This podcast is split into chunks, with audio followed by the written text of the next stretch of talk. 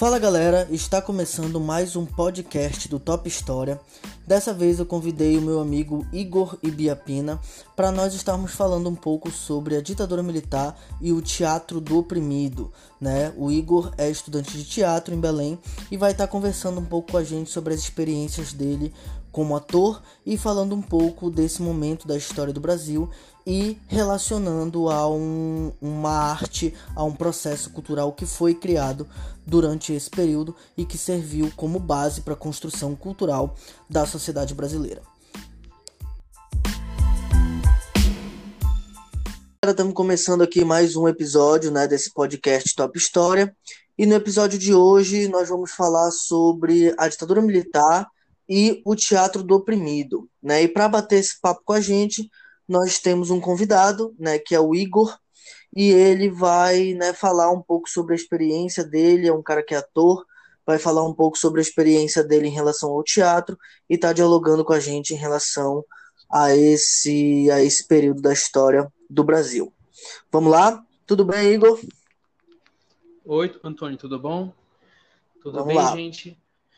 Eu sou o Igor Ibiapina, eu sou ator aqui na cidade de Belém. Moro aqui desde 2015 e desde 2016 eu, eu faço teatro na Casa das Artes Thiago de Pinho. Eu, eu ainda não sou estudante universitário de teatro. É, pretendo iniciar a minha graduação e meu curso técnico após a, a minha graduação em gestão de, de tecno, tecnologia da informação pela Estácio. E, mas, porém, eu já trabalho na área já desde 2016, que eu iniciei com cursos livres na Casa das Artes Thiago de Pinho, e desde 2017, 2018, eu faço peças assim em grupos externos do, do Casarão, como é chamado aqui em Belém. Então, desde então, eu tenho, tenho muita experiência assim com o palco em si, e com isso eu agrego muitos conhecimentos sobre a arte do teatro e sobre outras artes também que eu tenho contato, como música, dança. Quais peças? Fala um pouco dessas então, peças aí pra gente. Então, eu já fiz peça peça infantil, que foi o Sítio do Capão Amarelo, Peter Pan. Pe, pe, é, já fiz A Noite dos Vilões, que era só, só com os vilões da Disney. Eu fui Doutor Facilier, da Princesa e o Sapo. E é muito legal trabalhar com criança, né? Muito, muito bom mesmo. Já fiz também peças, peças regionais, como o Parapai d'Égua, do, do grupo Caixa de, Caixa de Teatro, que é, o, que é o grupo que eu participo atualmente.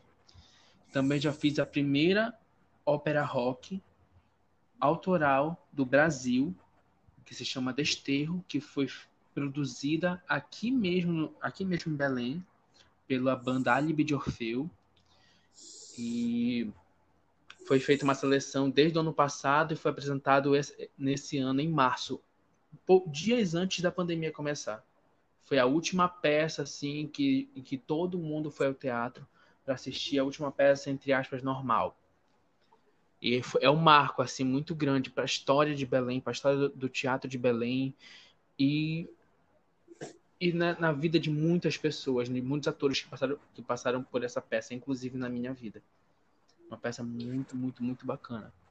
Também já fiz espetáculos Broadway, como Os Miseráveis, os musicais, o musical Os Miseráveis e Jesus Cristo Superstar, que são peças é, da Broadway que tem, tiveram uma adaptação aqui para o Brasil em, nos anos anteriores e, e, teve, e recentemente teve, teve, adaptação aqui, pra, aqui na Casa das Artes Thiago de para Belém já.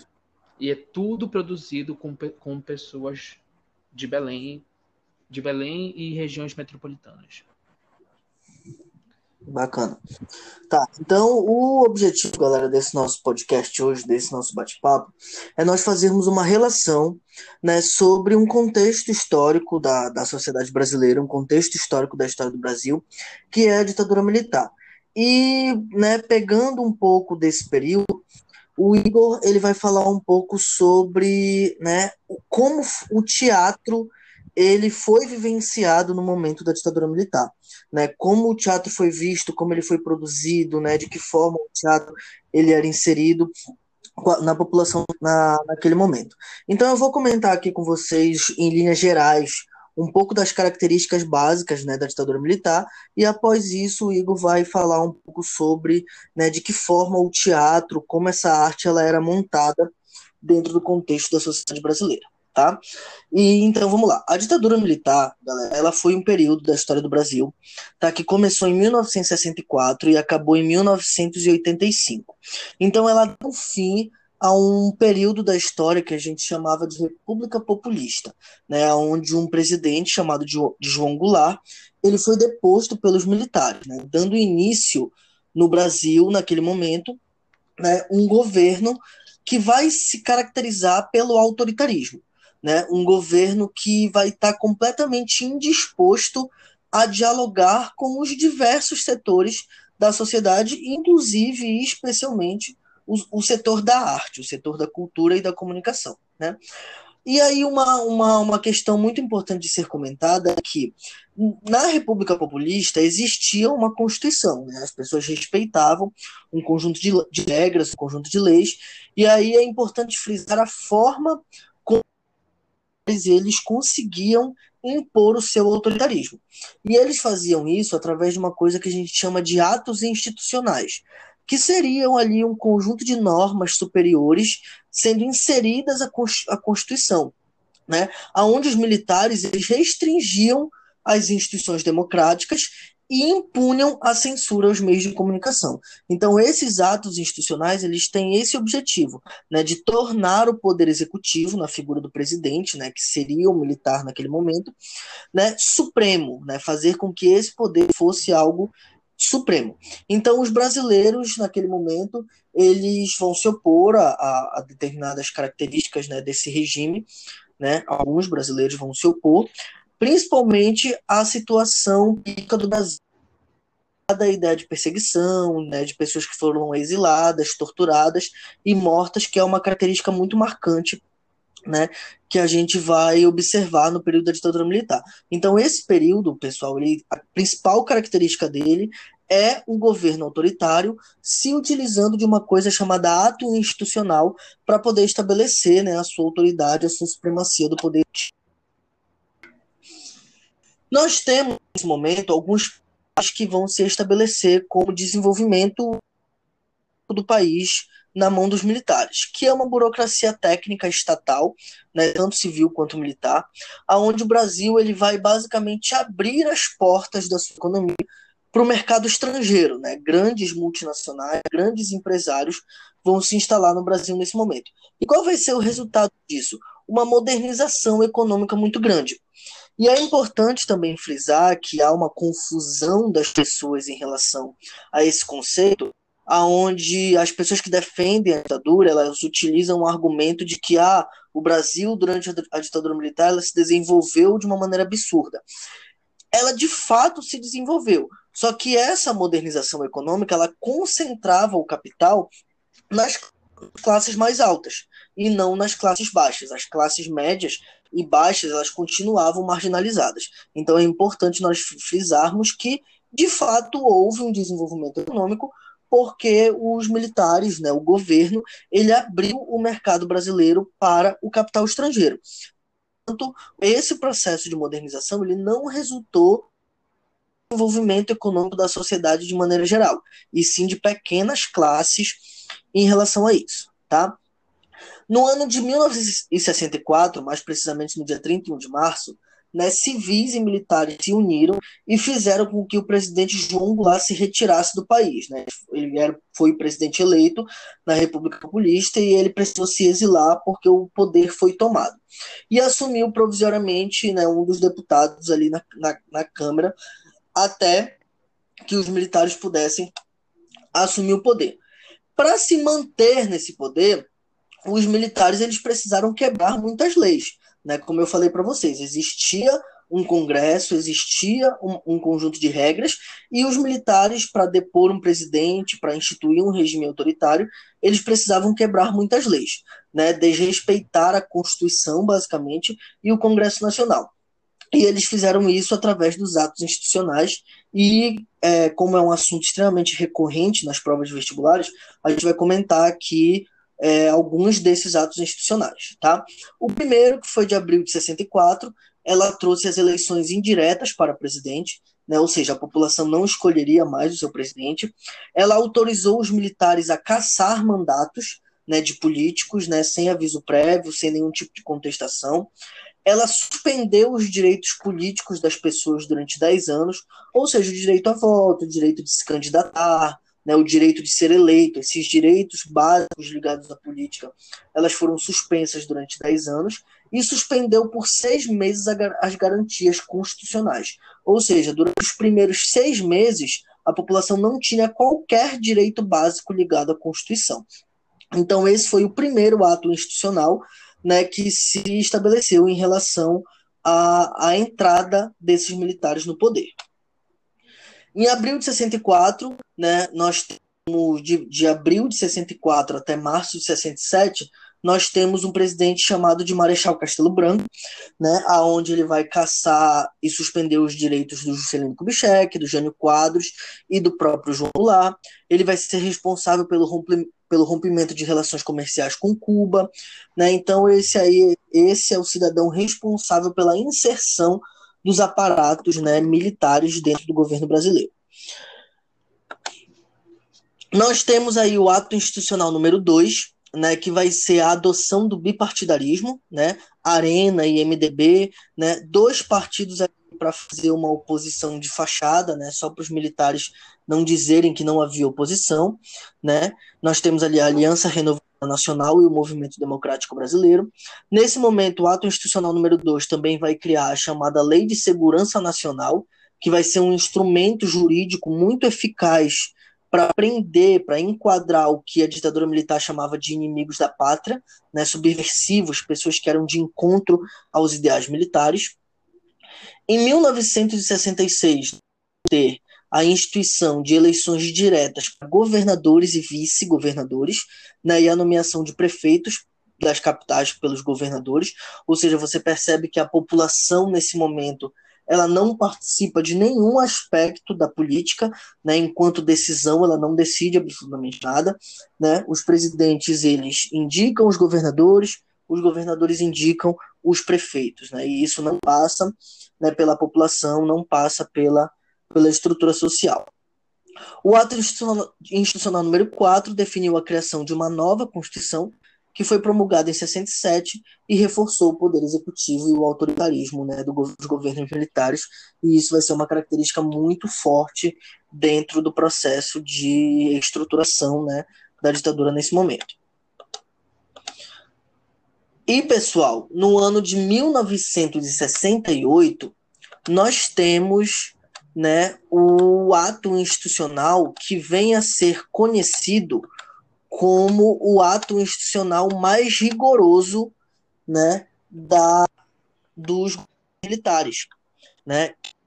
Ato institucional número 5, certo? Esse ato institucional, ele é justamente nós estamos abrindo o debate aqui nesse podcast, que vai ser o ato institucional que vai punir de uma extrema né, o, o, todo, toda e qualquer pessoa que vier de encontro a ditadura militar. E aí as artes, a cultura, né, de maneira geral, ela entra né, como uma, um, uma forma de, de punir as pessoas de uma maneira muito exacerbada. Né? Todo mundo que fazia música, ou cinema, ou teatro, e que usava essa arte para né, é, criticar a ditadura, essas vão ser duramente punidas, vão ser exiladas, e aí nós vai se criar Brasil um movimento de resistência que vai ser conhecido como guardistas, né? Aí um, um, um, processo que vai ser iniciado por Caetano Veloso, Gilberto Gil, Geraldo Vandré,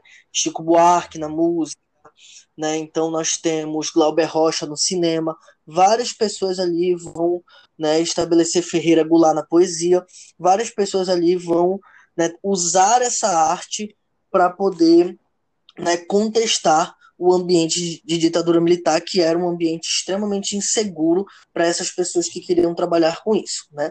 Então, a ditadura militar ela tem por característica né, ser um regime extremamente autoritário, baseado nesses atos institucionais, que vai punir de maneira severa né, todas as pessoas que vierem de encontro a esse sistema através dos governos militares. Né? E aí nós temos aí né, inúmeros exemplos de como isso foi duro para a história do Brasil e de como isso foi perigoso né, dentro do contexto social e econômico. Né? Vira e mexe a gente recebe informação aí de pessoas que foram desaparecidas no, no governo militar, foram mortas e os corpos nunca são encontrados, enfim. Características gerais do processo de, ditadura militar, e aí nesse momento nós vamos começar a falar um pouco sobre a questão das artes. Né? Eu gostaria que o Igor, né, nesse momento, que você, Igor, falasse um pouco né, dessa questão das artes nesse momento, né, de uma maneira assim muito pessoal. De que forma você né, observa a arte, né, de maneira geral, dentro desse contexto aí, né, de, dentro desse período no Brasil, e aí após isso você já pode puxar o gancho para o teatro. Então, a arte nesse momento, ela começa a ser reprimida. Reprimida porque, de certa forma, a arte nos leva a pensar todo mundo, todo espectador que vai ao teatro, ou que ouve uma música, que vai ao cinema, que assiste um espetáculo de dança, ele vai te, vai te dar ganchos e gatilhos para você pensar sobre determinada situação, determinado assunto. E esse pensamento vai te levar a falar sobre, a se expressar sobre isso. Então, um governo ditatorial quer tudo, menos que o cidadão se expresse principalmente não quer que se expresse contra o, o governo ditatorial. E as artes elas começaram a ser podadas para que só, fosse transmitido, só fosse mostrado aquilo que era a favor do governo. Muitos artistas tiveram que mudar a sua, a sua maneira de, de, de trabalhar para se aliar, entre aspas, ao governo e não perderem crédito infelizmente tiveram, tiveram teve algumas pessoas que enfim não, não são sequer famosas hoje em dia é, que, que se aliaram à ditadura só para se manter é, trabalhando ganhando seu dinheiro. E outros também que se oporam completamente e tiveram que ser exilados. Augusto Boal foi uma pessoa que foi exilada do, do Brasil por causa da, da ditadura militar. Ele é, o é um teatrólogo carioca mais carioca que ele é estudado no mundo inteiro. É, vale, é muito importante frisar e sempre lembrar isso, que ele é um teatrólogo brasileiro que é estudado no mundo inteiro, por causa do teatro do oprimido. Que surgiu em 1968, coincidentemente na época do, do AI-5. Na série do AI-5, se eu não estou enganado, foi no governo do, do Geisel. Isso mesmo. Se puder, né? Que é, que é, o governo, que é o governo que foi mais que teve mais repressão, que teve mais violência contra as pessoas que iam contra o governo, né? E o teatro oprimido ele agia justamente nessa nessa função de dar voz para os oprimidos.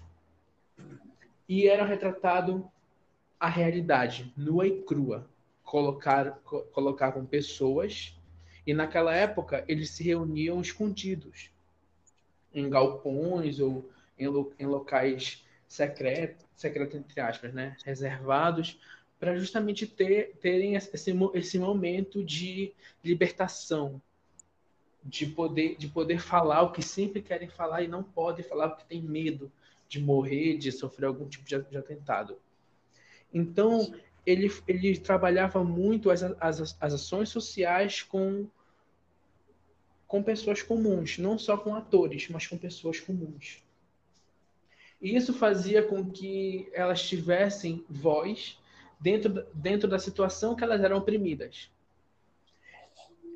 E ele, e ele sempre colocava as pessoas para não, não para não para se degladiarem, mas para se enfrentarem como se fez, ele fez, fazia a encenação toda completa, tudo era uma encenação, e colocava o oprimido contra o opressor.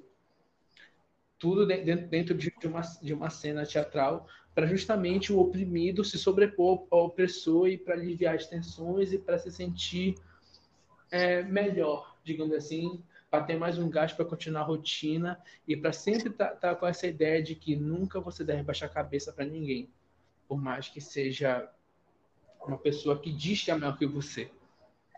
Né? E, e, e esse momento foi muito importante no Brasil. Quando ele foi exilado, ele foi exilado para a Argentina, foi exilado para a Argentina, e ali ele começou o trabalho também do Teatro do Oprimido, e depois foi para a França, e lá continuou o Teatro do Oprimido, e assim foi se, se disseminando entre outras partes do, do, do, mundo, chegando até em Moçambique, em, em países africanos que sempre precisam, precisam muito desse, dessa, dessas técnicas teatrais para poder se expressar melhor, para poder falar sobre suas dores, sobre o que está sentindo, porque é muito corriqueiro ali também. Aqui no Brasil, esses grupos eram grupos pequenos que faziam principalmente no Teatro Arena, em São Paulo, e faziam peças. Peças de. contando, contando sobre histórias cotidianas e falando muito dessa situação entre oprimido e o opressor. E também eles quebravam a quarta parede para justamente a plateia entrar na cena e poder participar daquela situação, para elas poderem também, também ter voz. Para quem não sabe, a quarta parede no teatro é como se fosse uma idealização de uma caixa com quatro paredes, e aí tem as laterais e tem o fundo, que é onde você vê. Tem a quarta parede em que os atores não, não podem se dirigir ao público. Quando a quarta parede é quebrada, é porque um ator se dirigiu ao público, olhou para o público ou falou alguma coisa para o público. E isso é, é, muito comum no teatro do oprimido. É quando o ator fala para o público e deixa o público se expressar. Deixa o público entrar na cena para participar e para juntamente contribuir para aquela situação cênica inteira, para ele se expressar de maneira da maneira como ele quiser. Existe uma técnica chamada teatro de jornal que um grupo de teatro ia para, sindicatos, ia para grupos pequenos, ia para algum lugar onde era marginalizado, pegava um recorte de jornal de alguma notícia sobre aquele grupo em específico que estava em evidência e montava a cena com pessoas que não eram atores e montavam a cena para eles se expressarem melhor, para eles poderem falar o que estavam sentindo ali naquele momento. E isso sempre foi dando é, muitos gatilhos para eles, para continuarem resistindo, para continuar lutando contra a, a, a, a, ditadura, a ditadura militar, mesmo que não fosse aquelas pessoas que batiam de frente, que iam para a luta armada em si, de fato, mas pessoas que tinham a consciência de que esse regime atual no Brasil está errado E isso continuou se perdurando pelo restante da, da, da ditadura, de uma maneira muito importante muito imponente. Por isso que Augusto Boal teve que ser exilado. Ele, ele tem uma frase célebre que todo teatro é político. Isso significa que, por, por, como o teatro é feito por homens, e qualquer coisa que o homem faça é um ato político, então o teatro ele é político principalmente feito em um local onde nada se é investido em arte, em, em arte, em teatro, música de maneira livre, de maneira aberta, sempre de maneira segregada.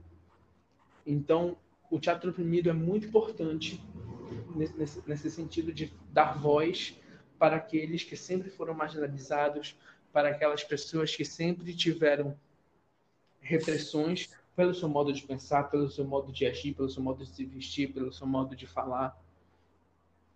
E isso vai de encontro diretamente, vai de encontro direto com a ditadura militar, né? em, toda, em todo o restante da década de 60, durante a década de 70 e até meados da, da década de 80, e até hoje é, existem grupos de teatro do oprimido, principalmente no eixo Rio-São Paulo, e aqui em Belém também tem.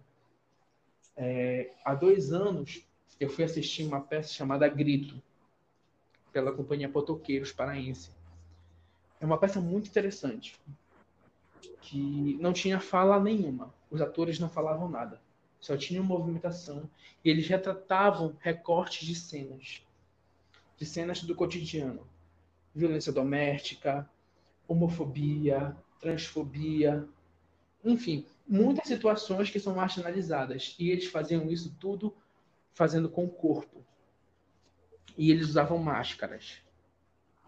Até que, no decorrer das cenas, é, ia mostrando cada vez mais, mais fortes, coisas mais, mais absurdas, que o, o, o espectador ficava, ficava acuado, ficava intimidado. E aí, ao final, eles colocavam as máscaras no, no, nos espectadores. Colocavam as máscaras e ficavam nos olhando de maneira super, super assustada, super assustada, e iam se, iam se, se comprimindo no meio do espaço. Iam se apertando, se apertando, se apertando, até que eles mostravam que estavam sem ar, tentavam gritar e não conseguiam e acabava a peça. E a peça justamente falava pessoas que são tão repreendidas, são tão humilhadas todos os dias, são tão colocadas à margem que elas não podem ter nenhum direito de gritar por um socorro, por um pedido de pare, ter direito a nada, nem sequer a gritar. É, é, um, é uma situação que é muito atual, que ela é, ela é recorrente todos os dias. E às vezes a gente nem se dá conta disso dependendo da realidade que cada um vive, né? Eu acho, eu acho interessante, Igor, tipo assim, em relação a esse teatro, né, pelas informações que nós fomos trocando ao longo das nossas conversas, que eu acho interessante, assim, a, a, a velocidade, né, e a, a, a importância que a replicação desse teatro tem mundo afora né? A gente pega, tá, a gente está conversando sobre um período específico da história do Brasil, tentando fazer uma relação, mas todas as características que você foi falando aí sobre as técnicas do teatro, sobre para que ele serve, eles se, eles se replicam de uma maneira muito impressionante, né? É, atualmente, né? No, no, eixo Rio-São Paulo, na África, né, em Belém. Então, isso é uma coisa muito impressionante de ser vista, porque a arte né? E isso é algo incontestável, né? Toda expressão artística ela é uma coisa temporal, né? ela nunca vai ter assim um, momento específico, ela sempre vai ser né, algo extremamente replicável. Mas esse teatro em especial e para o momento político na qual nós estamos discutindo pelo contexto histórico, ela é uma coisa extremamente replicável porque a censura, né, governos autoritários, repressão, né, problemas sociais e econômicos, dar voz a grupos marginalizados é uma coisa que a gente enfrenta há muito tempo e a ditadura militar é só um exemplo disso que nós pegamos como base, mas que a gente pode usar o teatro do oprimido, do oprimido para criticar e para falar sobre diversos outros períodos da história do Brasil e do mundo, né, que ela vai se replicar de uma maneira assim muito fiel. Né, de que forma assim tu, tu, tu entende, como é que tu enxerga essa, esse dinamismo e como é a tua experiência em relação a toda essa essa, essa, essa dinâmica do teatro atualmente e nos outros períodos sem ser a ditadura. Então, é, como você disse no início, não havia diálogo entre a população e o governo na época da ditadura militar. E o teatro traz justamente isso, o diálogo entre as pessoas. Vamos debater sobre uma situação, sobre um, algum problema, vamos falar sobre aquilo. E principalmente quando você quer falar sobre algo, algo que incomoda uma, uma maioria, ninguém quer falar sobre. Já é, já é, já é, eu acredito que já seja costume do brasileiro não querer comentar algo que vai tocar na ferida. Já ouvi muito falar bem assim, ah, política e religião não se discutem. Na minha, na minha opinião, se discutem sim. Sim, muito. São, são assuntos sociais de extrema relevância na vida de cada brasileiro, de todo brasileiro, sem exceção alguma, é relevante a, a, a política e a religião. E a, o, o dinamismo da arte é justamente esse. Quando você leva uma pessoa que nunca foi ao teatro, e isso eu, isso eu vivi na pele, quando você leva uma pessoa que nunca foi ao teatro a assistir uma peça, das duas uma. Ou a pessoa se escandaliza, ou a pessoa fica encantada. No meu caso, eu fiquei encantado. O meu, o meu, o meu colega ficou escandalizado. Mas por que eu parei para pensar? Por que, que, que foi tão escandaloso para ele? Porque é uma realidade escancarada que ele nunca tinha passado, que ele nunca viu na vida. E eu fiquei encantado por, por, por uma série de questões, por uma série de. A principal situação que eu fiquei encantado foi que me levou a pensar em uma coisa que eu nunca tinha parado para sequer observar. E isso, me incomodou de uma certa forma, mas também me levou a pensar que, poxa, eu nunca pensei nessa situação dessa maneira. Preciso pensar sobre isso. E não só em mim despertou isso, despertou também em mais outras pessoas. É, é essa situação de, de tão perigoso para muitos governos e para muitos períodos do Brasil que o teatro leva. É fazer o ser humano pensar sobre determinada situação, sobre determinado problema. Porque se ele pensar muito, ele vai duvidar daquilo que o governo te, te, te diz para fazer. E isso, isso, é, isso é, é, de fato, uma arma muito poderosa contra os governantes. A maioria dos governantes, os ditatoriais, os fascistas. É, eu vou te dar um exemplo aqui de um pouquinho da ditadura do DIP, do Getúlio Vargas, que eu, que eu acabei de lembrar. Sim. Que era o de propaganda à imprensa, né? Que ele manipulava as informações da imprensa para não sair nenhuma nota ou nenhuma notícia contra ele. Que é para que é a população sempre achar que ele é perfeito e, e ele ser endeusado, ser amado por ele. Ser amado. E isso, isso é muito, muito isso é muito, ao mesmo tempo, interessante, mas ao mesmo tempo é revoltante, porque os governantes, as pessoas de, de autoridade, têm conhecimento de que a arte ela muda a opinião das pessoas, ela muda qualquer pessoa que, que está em onde ela está inserida. E, mas muita gente não, não tem, não tem essa, essa, essa percepção, essa noção. Tanto é que se você chegar com uma pessoa de classe baixa, ela vai dizer que ela nunca foi a um teatro para assistir uma peça. E se você for com, uma, com um filho de algum grande empresário, ele vai dizer que ele só foi a shows de cantores estrangeiros. Ele nunca foi assistir uma peça brasileira. E, e se você for ver para com alguém da, da, de classe média, a pessoa vai dizer assim: ah, sim, eu ouvi dizer sim, mas eu nem fui. Queria mais ter assistido, assistir um outro show ali de, de, de, de algum cantor que estava aqui, aqui em Belém, eu não fui poder, enfim. São N situações que te colocam que te colocam para pensar que o teatro, mesmo sendo tão dinâmico assim, ele é pouco valorizado e pouco visto. Pois é, essa, essa era uma, uma, próxima, uma próxima questão que eu queria que tu já inserisse nessa tua fala. Né? Como é que tu, enquanto né, estudante de teatro, enquanto ator, né, estudante de teatro e ator, né, com toda essa experiência prática que tu tens, enxerga essa arte em Belém, no estado? Né? Como é que tu observa isso? É uma arte que, tipo assim, que vem crescendo ou que ainda está muito desvalorizada? né? Como é que tu enxerga? Se se está desvalorizada, quais são os fatores que interferem nisso? Né? Comenta um pouco para a gente sobre essa arte dentro do ambiente no qual tu está inserido, que é Belém. Muito obrigado pela pergunta.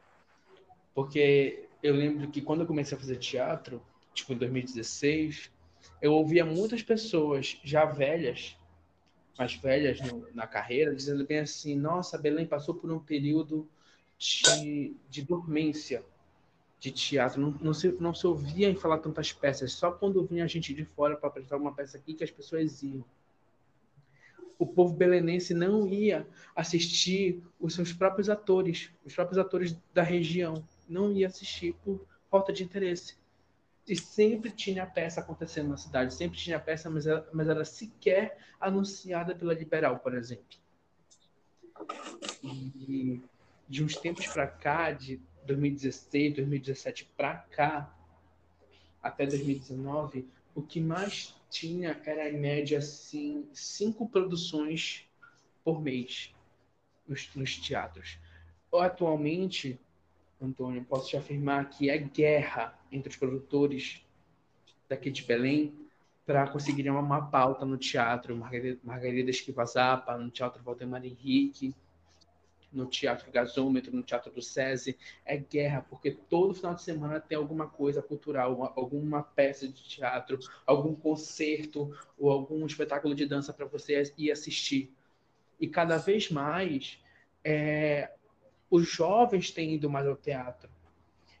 Antigamente não era comum você, você ir ao Centur e assistir um filme no Cine Libero Luchardo. Hoje em dia é fila é uma fila quilométrica praticamente no, no hall do Centur para assistir um filme no Cine Libero no Chardo, que é cinco reais, ou para assistir uma peça gratuita no, no, no Margarida Esquiva Zapa, que fica ao, ao lado. E, e, e a, então, a arte, a cultura tem, tem crescido, graças a Deus, tem crescido bastante em Belém, mas ainda é segregada eu vejo que ainda é bastante excluída pela, pela, pelas pessoas da elite belenense e também pelas classes mais baixas que não tem interesse. O que eu vejo mais é amigos que vão assistir seus amigos no teatro.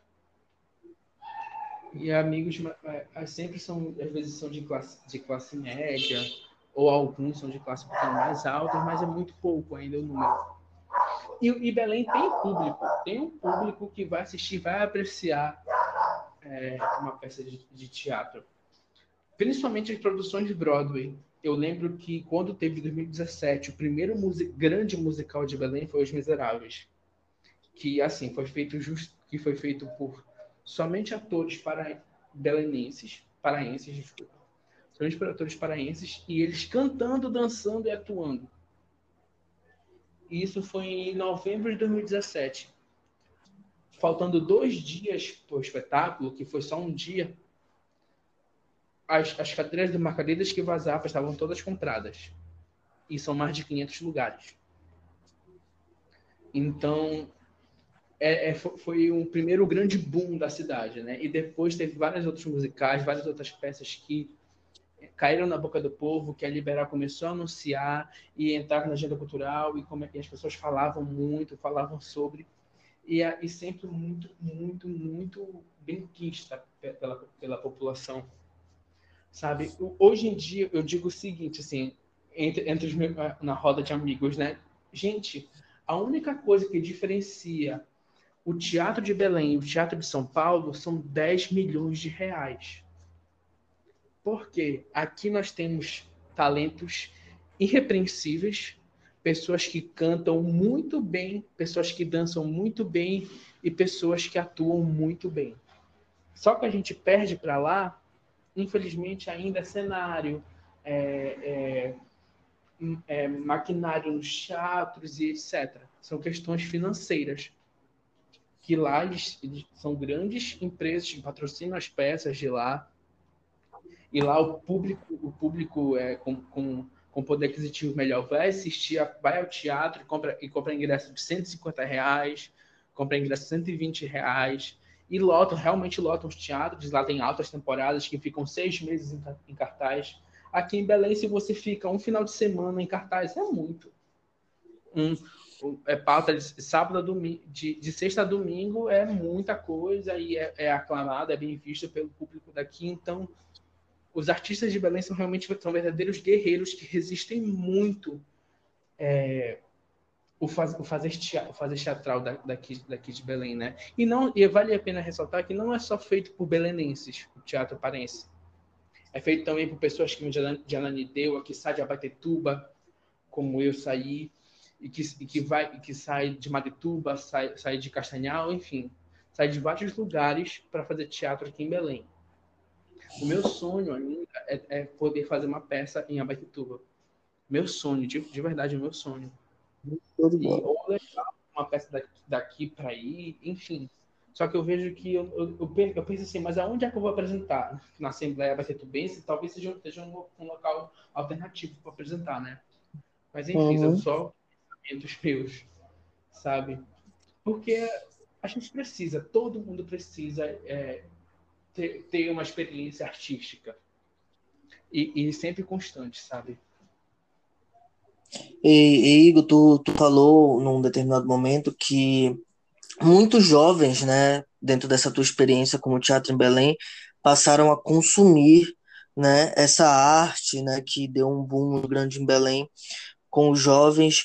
É, tu, tu é, de, de certa forma, assim, tu imagina qual circunstância, né, fez com que essa arte hoje ela esteja mais, né, é, levando interesse ao público jovem, tem uma questão política envolvida, o momento político tá né, fazendo com que essa arte chame a atenção mais desse jovem, né? Como é que tu enxerga essa relação aí do porquê é, essa arte hoje em Belém ela tá mais né, tendo interesse assim, desse público mais jovem?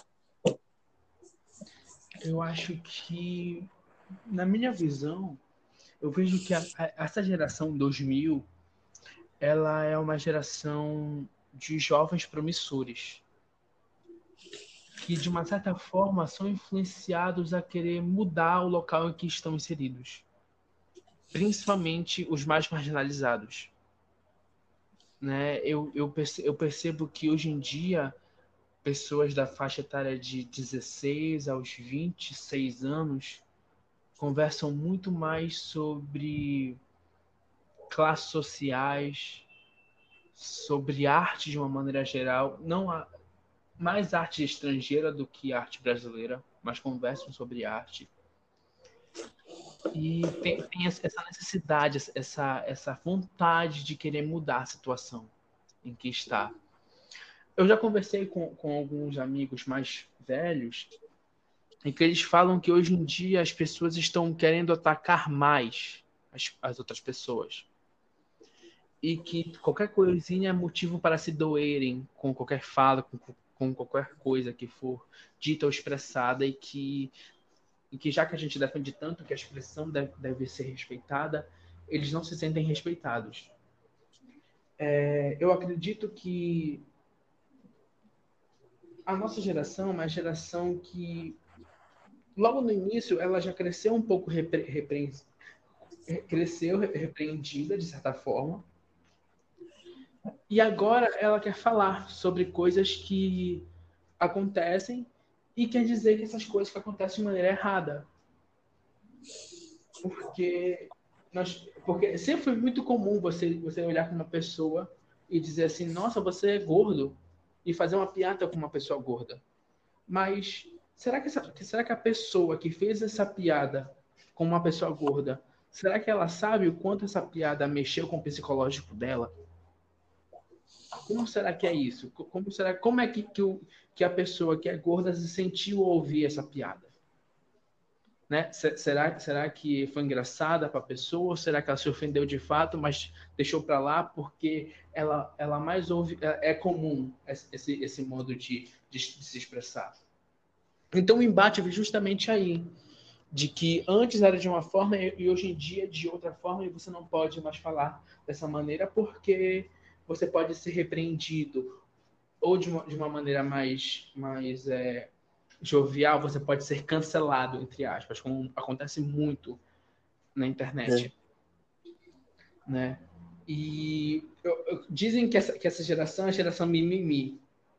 Eu acredito que a, que a nossa geração, nossa geração é a geração do acerto de contas, que é devolver, entre aspas, que é retalhar tudo o que foi sofrido em gerações passadas e que hoje são aplicadas aqui, são aplicadas atualmente e está sempre retalhando, dizendo não é assim que acontece, você não pode falar assim com uma pessoa que é diferente de você, porque as diferenças devem ser respeitadas. E se você invisibiliza ou silencia uma, a diferença de alguém porque você acha que é, que é errado, você está sendo errado.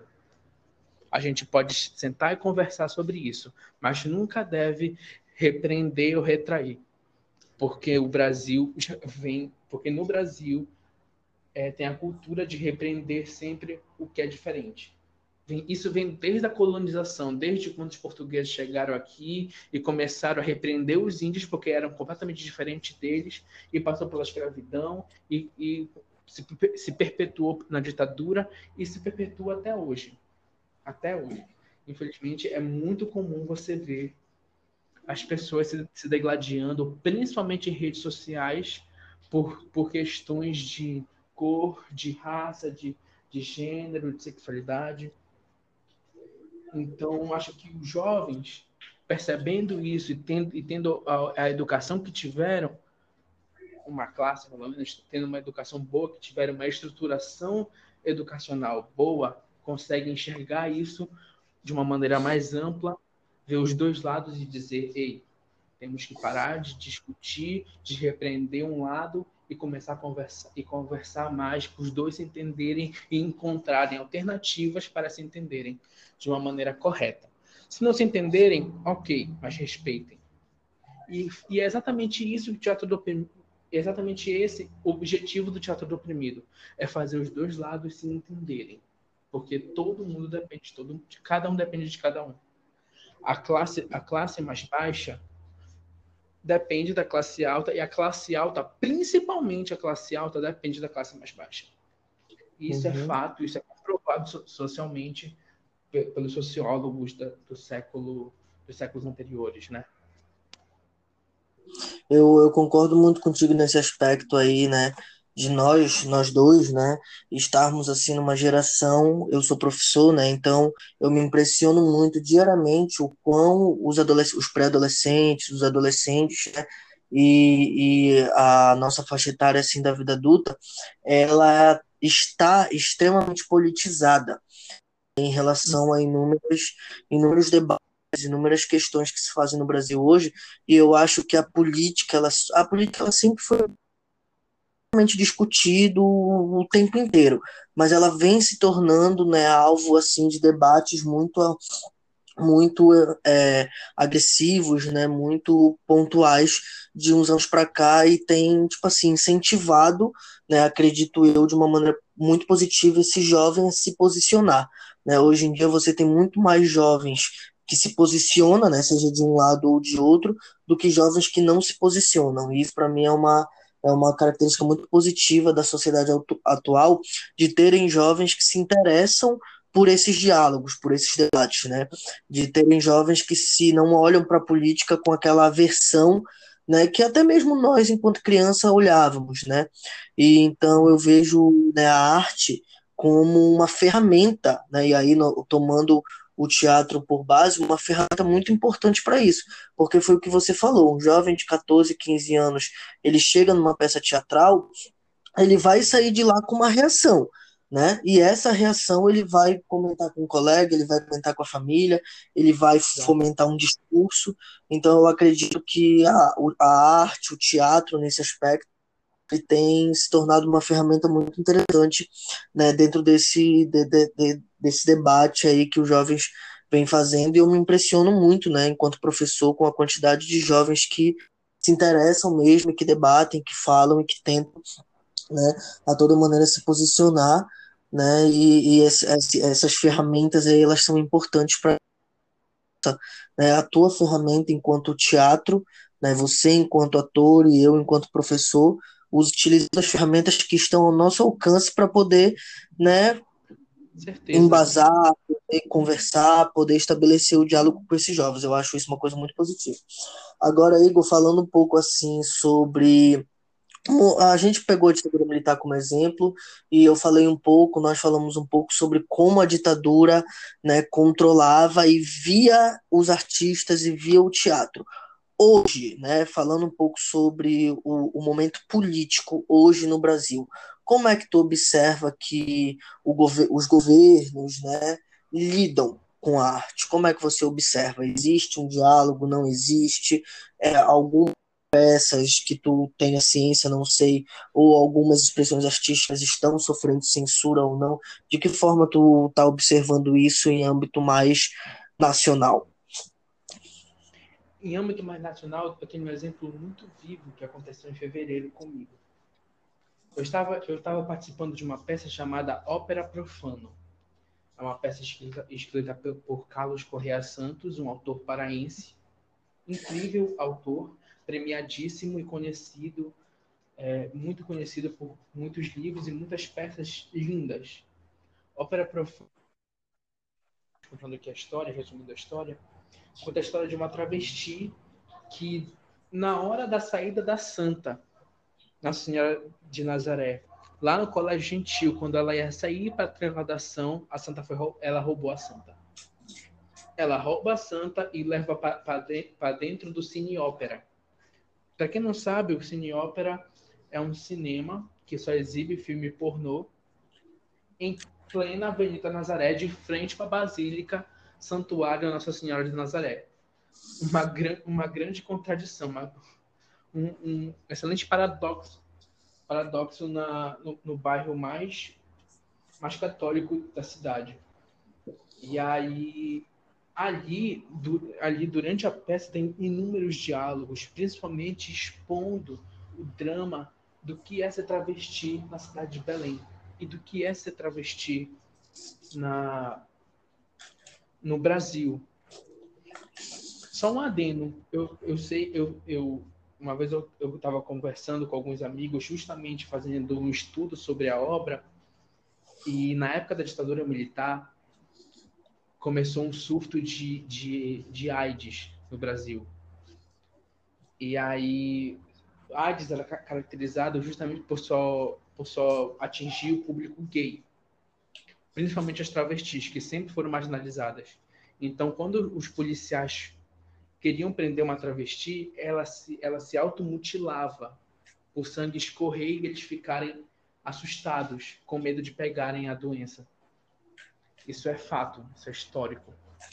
E eu fiquei impressionado quando eu soube disso. Enfim. E aí essa peça, ela é muito pesada, tem cenas assim muito fortes, emocionantes, porém fortes. E o, o, o Sesc Boulevard, que é um órgão do governo federal, que só convida, que sempre convida peças para se apresentarem lá e, e, e pagam para a companhia. E nós fomos convidados para apresentar lá. Faltando uma semana para a estreia, a coordenadora chamou o, o diretor da peça e conversou com ele, dizendo que a peça tinha que ser censurada não podia ter cena de nudez, não podia ter cena de sexo, não podia ter palavrão, porque devido à a, a nova política do governo federal, já, já no governo Bolsonaro, devido a essa política de somente apresentar peças para a família brasileira, a peça deveria ser censurada ou nem sequer ser exibida ali.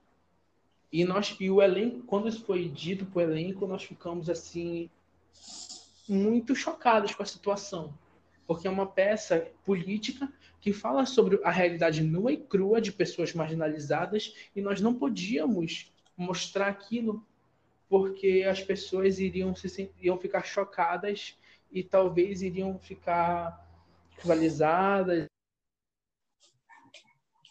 Enfim por essa situação. E a peça ali era era divulgada escrita ali com com a censura para 18 anos e era escrito que e tinha na sinopse do que falava, do que retratava e tal, mas mesmo assim não podia.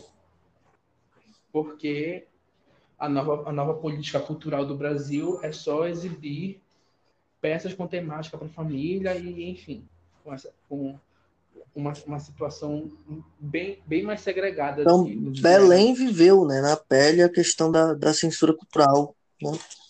do, do, do, presidente, né? Vocês viveram isso de uma forma bem ativa.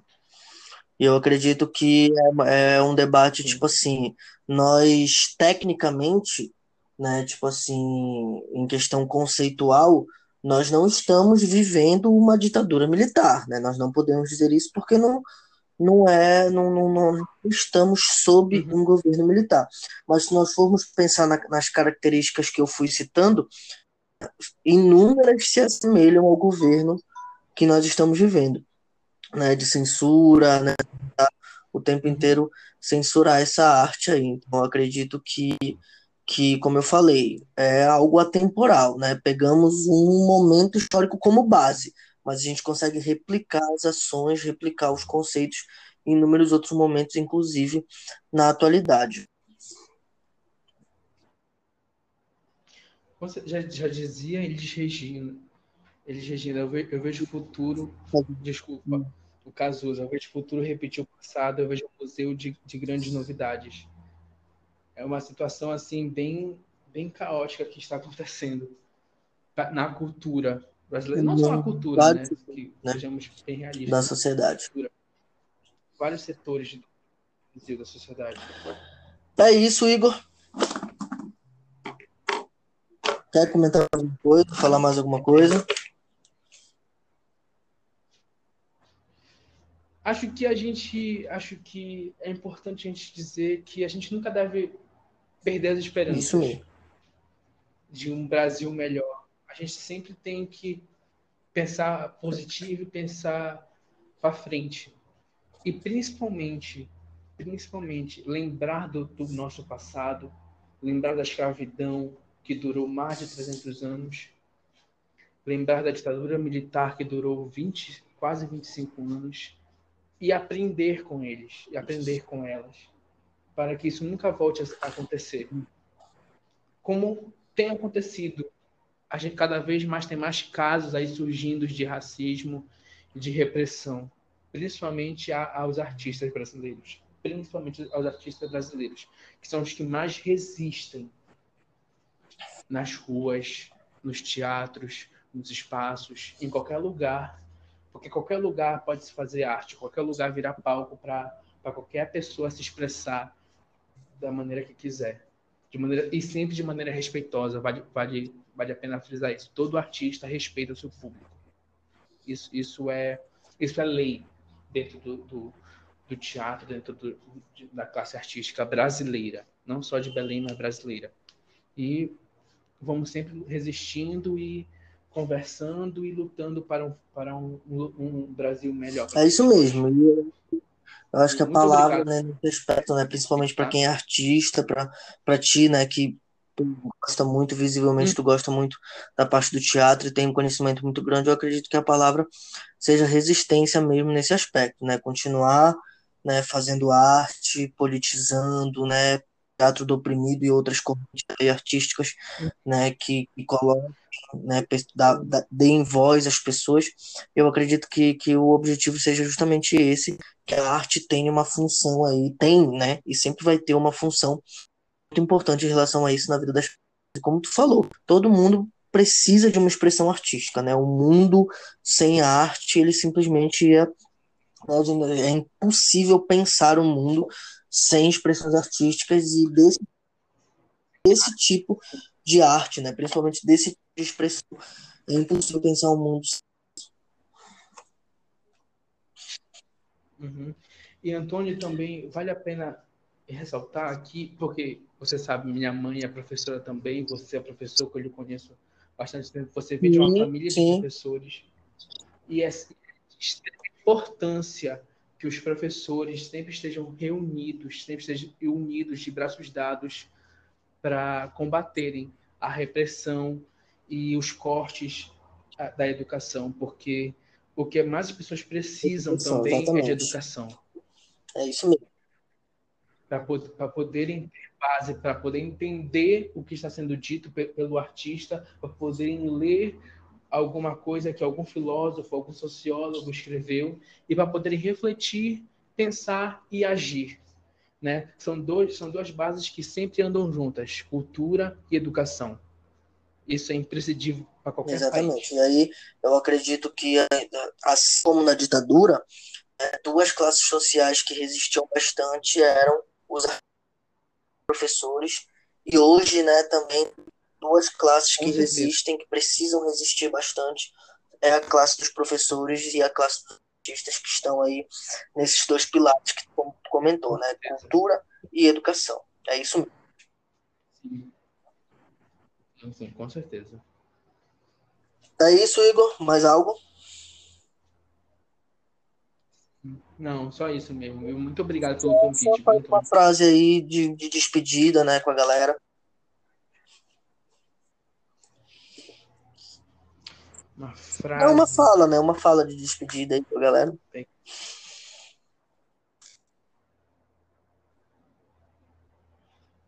Deixa eu pensar aqui.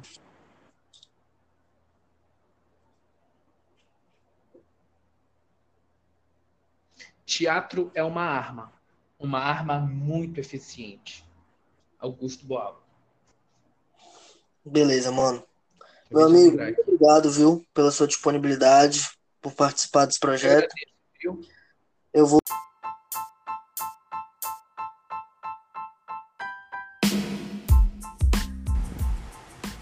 Então, pessoal, chegamos ao fim de mais um episódio do podcast Top História. Dessa vez falando um pouco sobre ditadura militar, sobre o teatro do oprimido, né? Um bate-papo bem legal com o nosso amigo Igor que é ator na cidade de Belém. Se você gostou desse episódio, curta, compartilhe, tá? E siga as nossas redes sociais para ficar ligado em mais conteúdos relacionados à história. Até a próxima, galera.